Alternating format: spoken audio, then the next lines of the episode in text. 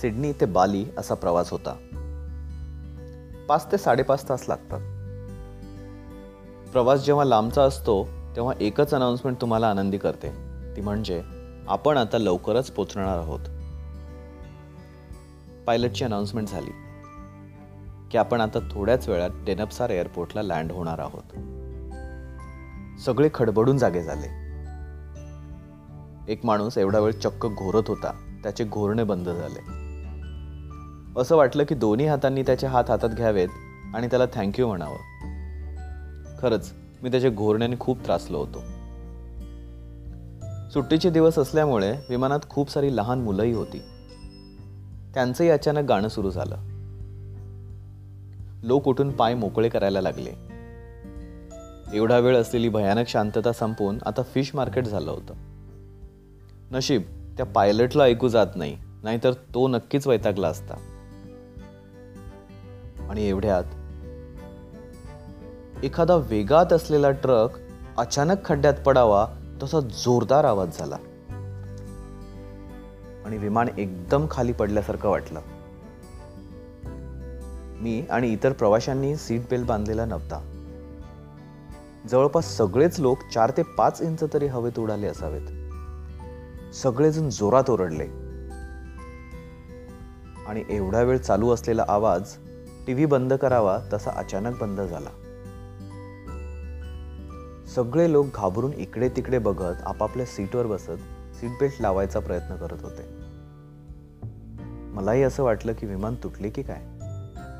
आजूबाजूला बघितलं पण तसं काहीही दिसत नव्हतं. सगळ्यांच्या चेहऱ्यावर भीती दिसत होती. एवढ्यात सीट बेल्टची साईन ऑन झाली आणि सीट बेल्ट लावण्याचा रेकॉर्डेड मेसेज चालू झाला. पुढची दहा सेकंद फक्त खटखट खट असा सीट बेल्ट लावण्याचा आवाज होता. विमान एअर पॉकेटमधून गेलेलं. मी असं ऐकलं आहे की विमान जेव्हा असं एअर पॉकेटमधून जातं तेव्हा त्याचा अल्टिट्यूड अचानक ड्रॉप होतो आणि विमान खाली जातं. कदाचित तेच झालं होतं. एक पंधरा दिवसांपूर्वीच बालीच्या डेनपसार एअरपोर्टहून सिंगापूरला जाणाऱ्या विमानाचा ॲक्सिडेंट झाला होता. आणि जवळपास एकशे साठ प्रवासी त्यात मेले होते. ती बातमी आठवली आणि क्षणभर वाटलं माझं विमान तर त्या परिस्थितीतून जात नाही ना? पुढची दहा मिनिटं फक्त शांतता होती. पायलटची अनाउन्समेंट झाली की आता आपण डिसेंड करायला चालू केलं आहे. ऐकून सगळ्यांनी सुटकेचा निश्वास सोडला. वाटलं चला जमिनीवर तरी पोचू. विमान सुखरूप उतरलं. आयुष्यातील एक वाईट प्रसंग टळला याचं समाधान चेहऱ्यावर होतं. डेनपसार एअरपोर्टहून डायरेक्ट हॉटेलवर गेलो. फ्रेश होऊन डिनर करून घेतलं. तिथं एक सुंदर स्विमिंग पूल होता. तिथल्या एका रिक्लायनिंग चेअरवर निवांत पडलो. स्वच्छ चंद्रप्रकाश आजूबाजूला चाफ्याची झाडं आणि चंद्राच्या प्रकाशात चमकणारं स्विमिंग पूलचं पाणी या देखाव्याने प्रवासाचा थकवा पळून गेला. काही वेळाने दोन नेदरलँडची मुलं बाजूच्या चेहऱ्या बाजूच्या चेअरवर येऊन बसली. आम्ही एकमेकांकडे बघून स्मित हास्य केलं. त्यांनी गप्पा मारायला सुरुवात केली. अजून एक जर्मन मुलगा आणि इस्रायलची मुलगी आम्हाला जॉईन झाले. छान गप्पा रंगल्या.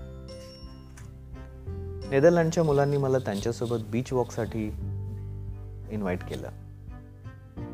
माझी तीळ मात्र सुद्धा इच्छा नव्हती. ते दोघे निघून गेले. मी जर्मन मुलगा आणि इस्रायलची मुलगी अशा तिघांच्या परत गप्पा चालू झाल्या. मी सहज त्यांना विचारलं जग फिरण्याची तुम्हाला एवढी आवड कशी? इस्रायलची मुलगी म्हणाली की माझ्या आयुष्यानं मला एकदा आयुष्य पूर्णपणे जगण्याचा संकेत दिला आणि मला माझ्या आयुष्यात जग बघायचं होतं म्हणून मी प्रवास करते. तिच्या या उत्तरानं मी जरा बुचकळ्यातच पडलो. तिला हे कळलं. तिने माझं कन्फ्युजन दूर केलं. ती दोन वर्ष इस्रायलच्या आर्मीमध्ये होती.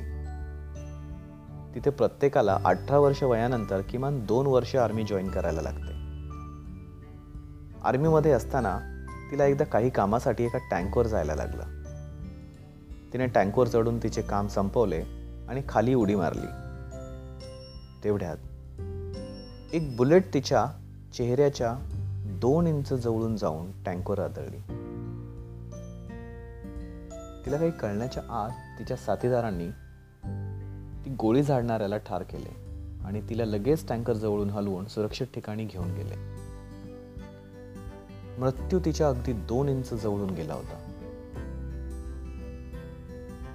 तिने तिच्या आर्मीचे दोन वर्ष संपवले. तिला आता पोस्ट ग्रॅज्युएशन करायचं होतं. तिने विचार केला की त्या दिवशी जर गोळी तिच्या डोक्यात लागली असती तर? तिने स्वतःला प्रश्न विचारला मी माझं जीवन जगले आहे का? उत्तर होतं नाही. जीवनात कधीही हा प्रसंग परत येऊ शकतो. त्यामुळे तिने हा प्रसंग म्हणजे आयुष्याने दिलेला संकेत समजला आणि तिने आयुष्याचा उरलेला प्रत्येक क्षण जगायचं ठरवलं. मला माझा विमानाचा प्रसंग आठवला. कदाचित माझ्यासाठी तो आयुष्याने दिलेला संकेत होता. की आता तरी आयुष्य जग? कदाचित प्रत्येकाच्या आयुष्यात असे प्रसंग येतात. आजारपण अपघात यातून कितीदा तरी आपण सुखरूप बाहेर पडतो. हे आपल्या आयुष्याने आयुष्य जगण्यासाठी दिलेले संकेत नाहीत का?